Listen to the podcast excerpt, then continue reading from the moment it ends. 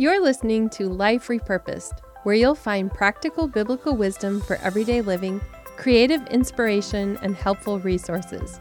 Grow your faith, improve your relationships, discover your purpose, and reach your goals with topics to encourage you to find hope amid the trashy stuff of life. Thanks for joining me today. I'm your host, Michelle Rayburn. Hello there. Thank you so much for joining me for episode number 119. We're almost to the end of season four. I have a couple more guest interviews and then a solo episode, and then a little bit of a break for Christmas, and then coming back in the new year with some new things on the podcast. So, this week I have a guest. I'm going to be talking with Michele Morin. She's one of the authors in the Life Repurposed book. Michele is a reader, a writer, a speaker, and a gardener who does life with her family on a country hill in Maine. She has been married to an unreasonably patient husband for 30 years, and together they have four sons, two daughters in love, and three adorable grandchildren. She's active in educational ministries with her local church and delights in sitting at a table surrounded by women with open Bibles. Michele loves hot tea and well crafted sentences, poems that stop her in her tracks, and days at the ocean with the whole family. This week, Michele and I talked about the habits of holiness and healthy spiritual practices. And after struggling with her faith, she found new balance with what she calls being intently haphazard with her routines. We'll talk about that. We'll laugh a little bit about being boy moms. And I hope that you'll find some common ground here as you listen to Michele tell her story of struggling when she was at a Christian college. Here's my talk with Michele Morin. Welcome, Michele, to Life Repurposed, and thank you for sitting down to talk with me today. I've been looking forward to this. So, I noticed in your bio you talked about days at the ocean. I'd love to know what a day at the ocean looks like for you. Well, we have done this all ever since our kids were little. Um, we basically pack them up, pack enough food to last for the whole day. I had four sons, and so there's a lot of salt and sand and crashing into waves and just you know the the day at the ocean is a is an event and so you know we'd have a picnic and the kids would enjoy the tide coming and the tide going and you know we still do that when not even though i've got two married sons and you know everybody's kind of off doing their own thing. At least once a summer we try to schedule a time when all of us that are in the state at least can can get together and and you know the grandchildren are there now and and you know we use lots of sunscreen and we still pack up lots of food. And of course there are certain menu items that are required like whoopie pies and you know it's it's just a fun day and something we all enjoy it does sound fun i'm a boy mom too only i have only two of them so i can't imagine raising four well, a boy home has a certain character to it and a certain decibel level as you know so yes it does so, did you get any granddaughters in the mix? I have. I have one granddaughter, and it's lovely. And um, we do tea parties, and she's such a little girl, and it's such a it, it's such a learning curve for me. You know, basically, yeah. right now she's three, so she likes to do all the same things that her older brother likes to do, um, but she just has her own way of being in the world, and I'm trying to trying to just really get in on that and enjoy it because she's she's amazing. I have one granddaughter, so she has now tipped the score in my favor because really? the daughters in law evened the score. And then a granddaughter tipped it. There's two grandbabies on the way. And I oh. Uh, by the oh. time this airs, I'll know what they are, but I don't now. But I'm thinking, wouldn't that be fun if they were also girls? yeah, I've got a long way to go because I have two grandsons and one granddaughter, and then you know we still got one son that's not married and one that's engaged. So you know, it will, I don't know if we'll ever catch up, but I don't know. I, I kind of like the guy, the guy vibe anyway. It's, it's fun. So do you feel like raising boys changed you like in personality? Yes. Oh heavens.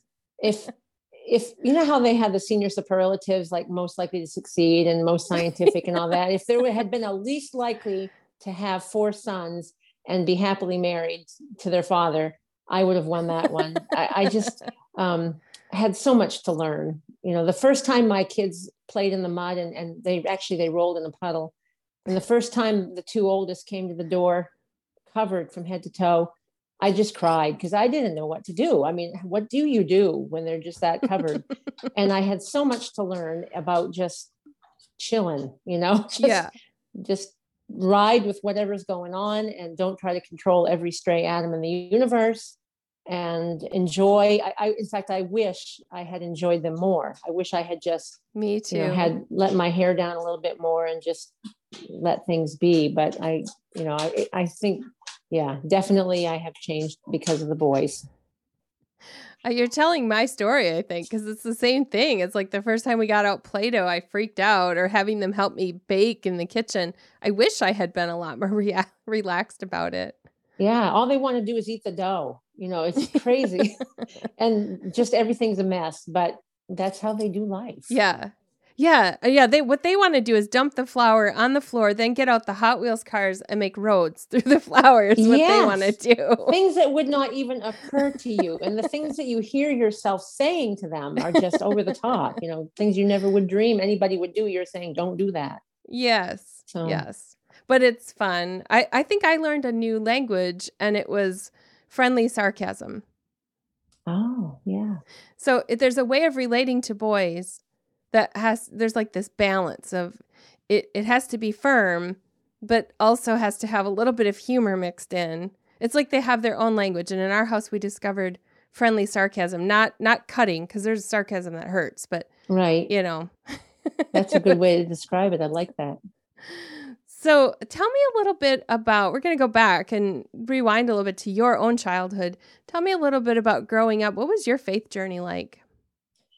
Well, I came to faith uh, through the ministry of my local church. Um, I didn't really grow up in what I would call a Christian home. Things were were pretty well dominated by alcoholism and mental illness as I was growing mm. up, and it just felt very tumultuous. So um, when I graduated from high school, um, I went off to college and decided to just move on, which has been mm. a pretty good strategy. And um, I didn't, I, I, didn't really have a falling out with my parents. I actually, my mom lived with us for five years at the end of her life, and so we didn't, we weren't estranged. But I just knew that I needed to keep my distance and, and have, you know, boundaries, and that that worked really well. But um, right from the beginning, it seemed like the, the following life, the Christian life for me was about ministry because I. I found out pretty early on that I could teach. And of course, when you're 16, the only people that you can really teach are kids. So even though I really had never been a, a person that enjoyed kids, I learned to teach kids and did a lot of that kind of ministry, went to camp and was a counselor and taught five day clubs. And so I ended up majoring in Christian education uh, when I went to college, just because that seemed like the next reasonable step. And so um, I guess that's basically been that. That's the the trajectory that I was on. And as we kind of came into the chapter of the book, uh, Life Repurpose, that I that I shared, that picked up my journey there in college. And all of a sudden, I looked around at um, what I believed and uh, you know, when you're studying theology and when you're really getting into it um, with textbooks, and you've got a three inch thick commentary on Romans that you've got to read by Friday, um, you, you really start to question things. And my theology was fine. I, I never did doubt the, the um, providence of God or you know any of the big doctrines but it was the trappings that were driving me crazy mm. you know i mm. i just couldn't live inside the structure that I had built. And I think it had to happen at some point. What I had built as a system of doing life collapsed under its own weight because it was built so heavily on external um, appearances and requirements and box checking. And um, well this is what amy carmichael did so i guess i better do that. And mm. elizabeth elliot kept a journal so i guess i better keep a journal. And this person has an alphabetical list of missionaries that they pray through at five o'clock in the morning. And so you know i was closing a pizza hut restaurant um, at 11 o'clock and getting up at five so i could have my devotions before i had an eight o'clock class and i mean it just became completely unmanageable and um, i ran into a quote just recently um, by Eugene Peterson. He says that everything, absolutely everything in scripture is livable. Hmm. And, you know that that's a challenging statement if you've read the Old Testament, especially if you've read Ezekiel. Ezekiel's right. my my hardest book of the Bible, but it's it's all livable.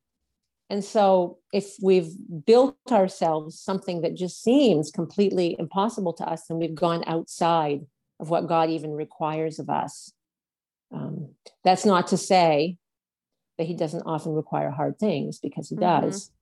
But if it's scriptural, then the, it's always possible to do the will of God. And so um, what I had built really needed to collapse so that I could start all over again. So that's what happened. So, in the chapter in the book, you talk about being at a Christian college when you started to wrestle with doubt. What mm-hmm. was it mm-hmm. like to be in that environment? Who could you express your thoughts to? Well, I really didn't. That's the thing. I'm sure that no one that I went to school with at that time would have thought that I was struggling with mm. anything because I had a great GPA and I followed the dress code because this is back in the 80s, right? When you had, you know, pantyhose and that, all that kind of thing. and uh, it was in the South.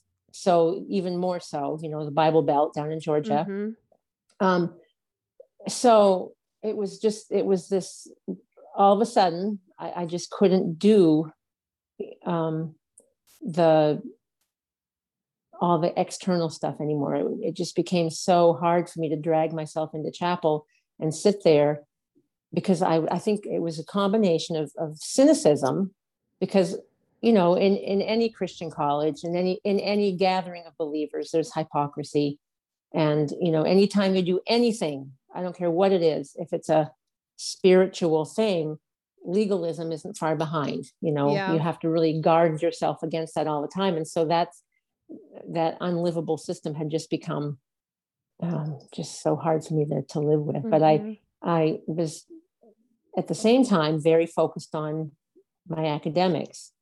And so that i think people weren't looking you know rebellion in a christian college has a certain look and i didn't have mm. that look. So no i don't think anybody was even aware of it really. I'm thinking about being at a christian college and not being able to talk to somebody about what you're thinking. And you know you mentioned the word hypocrisy. This is something hypocrite comes up when people talk about church well, I think one of the reasons is because we do put on that appearance and we make it about things we do and the legalistic things. Mm-hmm. So, what was it like when you first met somebody else who had gone through something similar or expressed the same thoughts? How did that feel? I, I think it's just it's kind of like a big relief, you know, that you you're not the only one that's having these thoughts about um, chapel or you know why do we yeah. why do we have to be in our dorm rooms at 10 o'clock or, or you know that sort of thing um, and I, I think that it, it, was a relief to, to find my way back into some spiritual practices that felt enriching mm-hmm. without being enslaving you know that that you you can pray every single morning at five o'clock and it's enriching it doesn't have to be enslaving.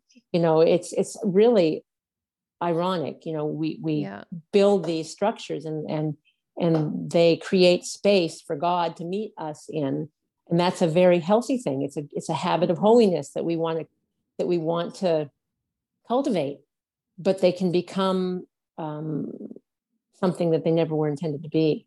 I remember as a child thinking you know like it was a terrible sin if i started to eat my food and forgot to pray before I ate. Oh, so you grew you know, up in like, the Bible Belt too. well, I wasn't in the Bible Belt, but basically the similar mindset. Yeah. And it wasn't like anybody said that, you know, nobody said it's a sin to not, it was just that this was what we did. And it was right. like the, oh, we forgot to pray. We have to pray. Um, almost like, you know, as if it was not said but implied or something, or I picked it up that way. Right.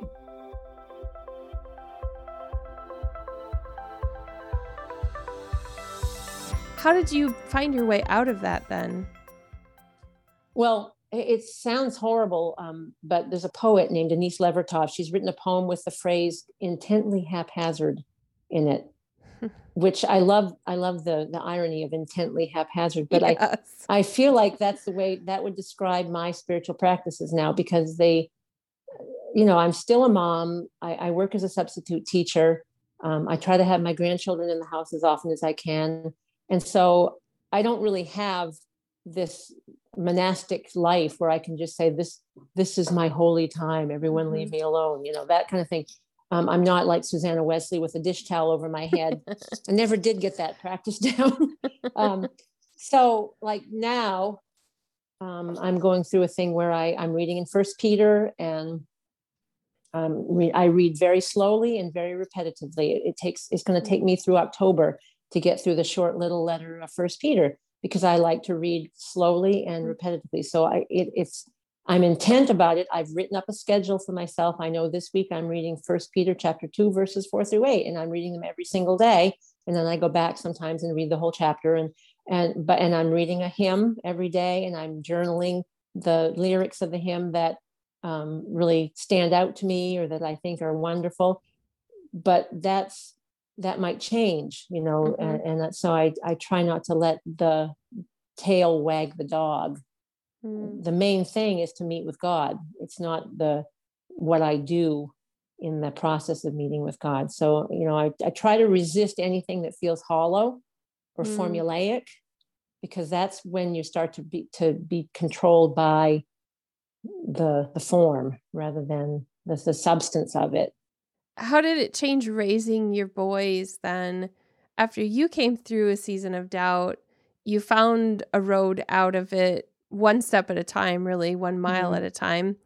How did that change parenting then for you? That's such a good question because parents expect a degree of orthodoxy i think from their kids that if they looked back at their own life like when when you were 19 what was your theology like really? You know why did you go to mm-hmm. church when you were 16 did you go because you just couldn't wait to open that sunday school quarterly and sit there and listen to the sunday school teacher? Or did, did you have a girlfriend that you wanted to see and that was the only place you could see them that week? And so you know god uses even our mixed motives. And yeah. so i that is one way that my kids really taught me about the following life in, in that um, I couldn't expect from them a degree of orthodoxy that I wasn't even really clear on myself. But I think we fear so much for our kids that our parenting is a lot of times motivated by fear. We, you know, we want to drill into their heads the, the Westminster Catechism so that they'll have it at their fingertips on two by five cards in the back pocket of their jeans or something, so they can whip it out in case they meet an atheist and you know fight against the the falsehood. Um, whereas, you know, we we have to trust God to to keep them in the way that He kept us. And there's no reason on this planet why I should be married and happy, happily married, and and a, a practicing Christian and a member of a church, looking at my home life when I was a kid. Mm-hmm. But God is sovereign and He keeps His own, and so that that has been um, key in the way that I've looked at my kids' spiritual journeys. Yeah, we've had a lot of conversations with our boys. Now they're grown, but we left the door open to have the conversations of expressing a question about something, asking why we do things the way we do, being open to their input, even though we were still spiritually training them. Mm-hmm. So you went to a Christian college. I went to a state university. How did your kids end up going to Christian college or did they go to college at all? Um, three well all four of them have gone to college and not not a single one has gone to a christian college. And i'm not sure that i would have even recommended it because two of them went into a trade. So they went to a community college and you know, got an associate's degree. Mm-hmm. um, i think they inherited enough of my cynicism so that I, I wondered if they would struggle. So i didn't encourage them to go to a christian college. And it's been how many years since I went? The cost of education now is so mm-hmm. it's such a driving force just in getting that degree. Um, two of them were married, at least for part of their college time. So that also is a, a factor. They weren't really free mm-hmm. to just mm-hmm. pick up and get on an airplane and go to California like I did. So, yeah, you know, when you think about it, there are some parents who really want their kids to go to a Christian college because they think it will spare them from mm.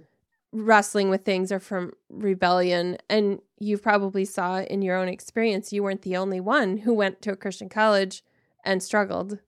Right. Right. Exactly. So and there's a place not, for both.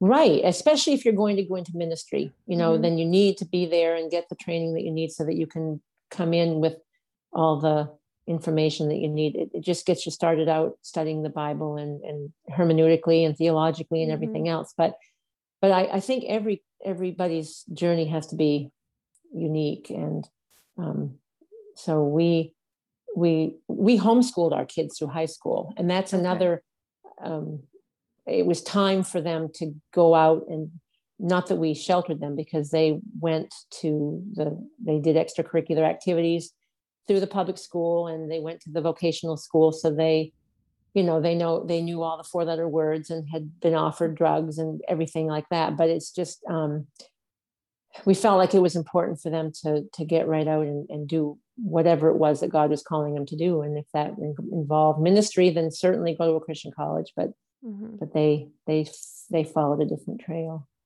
Yeah it sounds like as a parent you weighed out each thing and decided what was best for your family and um, that's what every family has to do is like what's right for our kids versus prescribing something and jumping back into legalism for for another right. family.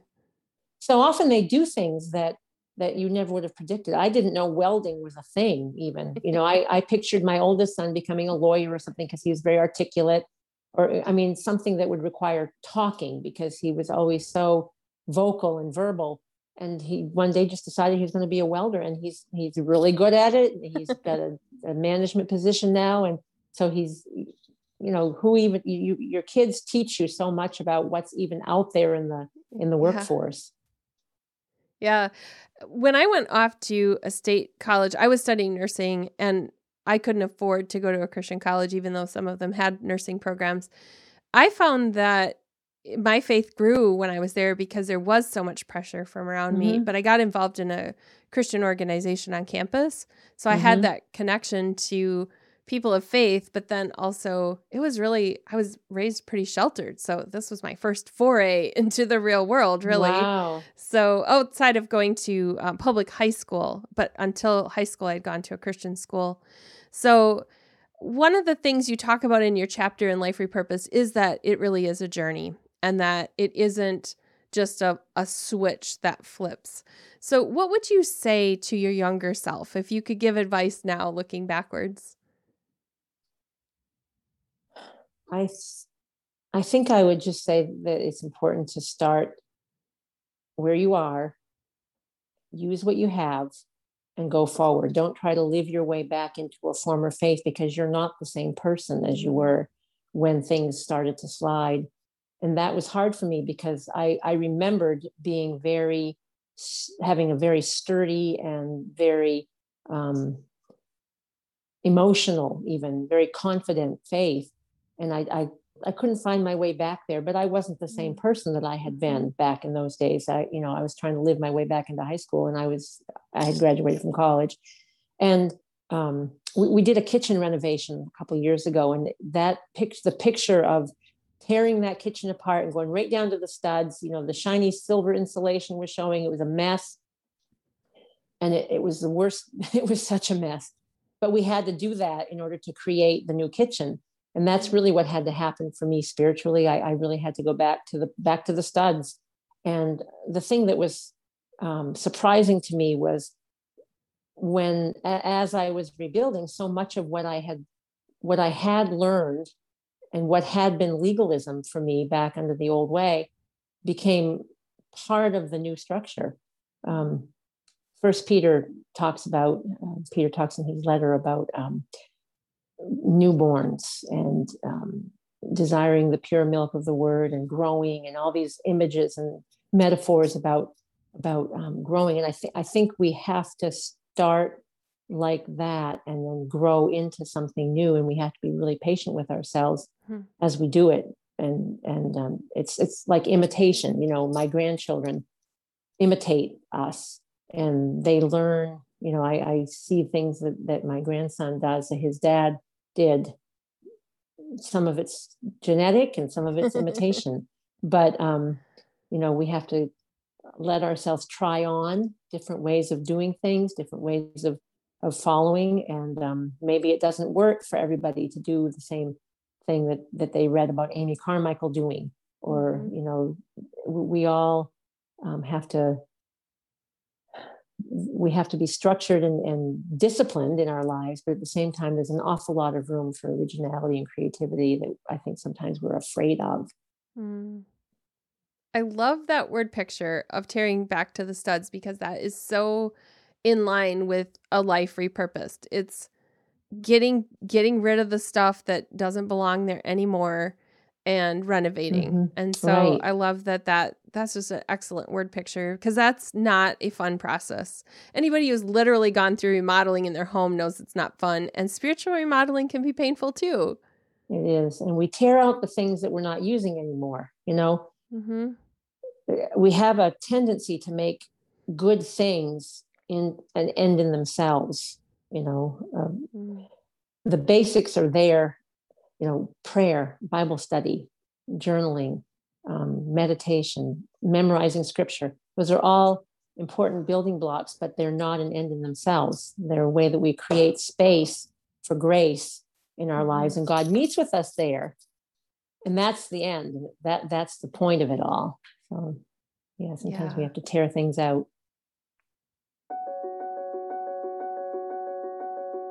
This episode is sponsored by ClassicMarriageBook.com. Is your marriage ready for the long haul?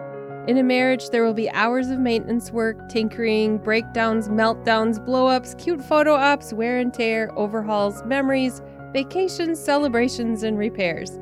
There will be moments where you haul yourselves back to the garage for work like a trusty old truck, a classic marriage isn't perfect, but who can put a price tag on it? In this book, you'll find inspiration, honesty, and self deprecating humor from the front seat of adventure with Michelle and Phil. Tips to get under the hood and keep your marriage on the road to a long future. Tune up questions in every chapter to work on your communication, tools to cool overheated emotions and repair broken hearts. You can find more at classicmarriagebook.com and find out how to get your copy of Classic Marriage Staying in Love as Your Odometer Climbs and the downloadable discussion questions that you can do together.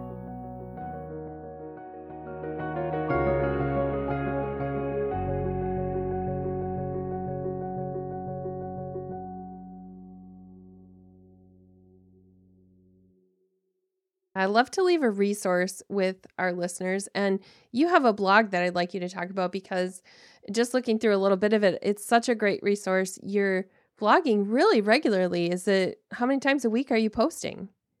On Wednesdays, I usually share um, either a devotional post or I started out as a book review blog because I love to read. And it was like, wow, publishers will send me books for free and I can read all these books. And um, sh- uh, when you read, you can just see people's eyes glazing over when you when you start talking about your books if they're not readers a lot of my friends mm. are more fiction readers and i i have tended to read more nonfiction and I, i'd still read some fiction but you know all of a sudden you have this outlet for sharing what you're reading and people are interested because you know a book blogger attracts other people who like to read and so it started out that way and then i have moved more towards doing all my book reviews at the end of the month in one big post because I feel like the Lord has given me things to share that I want to I want to talk about.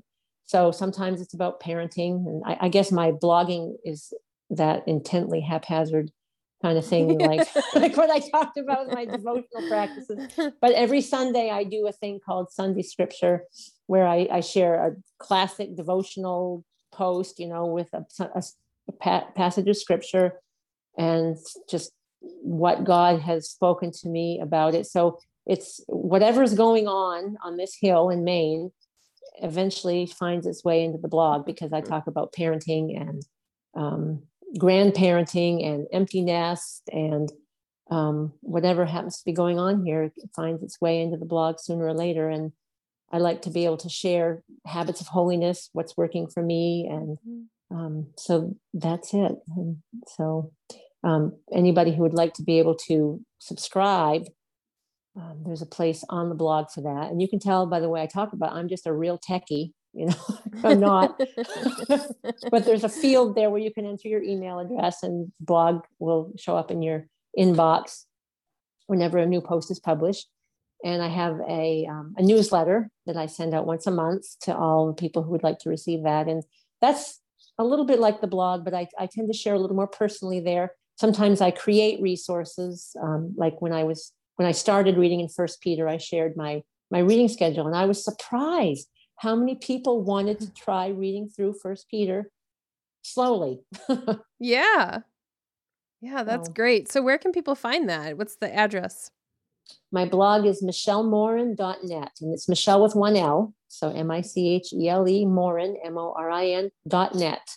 And I'll link to that in the show notes too for people who want to go there. I encourage you to check out that resource because Michele has a really active presence there with people who are engaging and following. So you can actually have conversations every day that she posts a blog post there there's people who are talking about it so if you're somebody who wants to have conversations off social media it's a perfect place for that because you're topically talking off social media yeah it's fun. I love it. I have a very accepting and active community there. Yeah i love that. So thank you. And what was the title again of the blog? You have a living our days. Living our days. All right. So if you're googling search for living our days. Michele, I want you to leave our listeners with a last thought. What would you want to share with the person who's listening in today? I guess if if you are if you're in a situation where you feel unhappy with your relationship with God, if you if you feel like it's uh, tired, if you feel like it's become work, like it's something that you're you're on a treadmill and you're just trying to keep it going, um, I would urge you to stop and, and just rethink things to project yourself into a future what what needs to change and then just dare to do that. Dare to to tear out the kitchen um, start over again and, and figure out what it is that that what components are necessary for growth do you need to read more do you need to read less what what feels tired to you and and have the have the the courage to just start over because curiosity is so much a part of of uh, really who God made us to be. And yeah. once you're sure that you're right about everything, once you're once you um, have the idea that there's nothing new out there, you stop taking in information, and that's that is a sad place to be. It's suffocating. So I would just encourage people to ask themselves what story they want to be able to tell down the road, and then figure out what they need to do to make it happen. Great words of wisdom. Thank you, Michele, for sharing your heart with us today. Thanks for having me. You've been listening to Life Repurposed with Michelle Rayburn. Check out tips, resources, and inspiration at michellerayburn.com to get the show notes for this episode. Each week, I share links to everything mentioned in the episode, graphics you can share, and guest quotes. I also invite you to join the Life Repurposed Facebook community for weekly conversation with others on the journey of discovering the repurposed life. Before you go, which friend needs to hear this episode? Share a link with a note to invite them to listen. And thank you for listening too.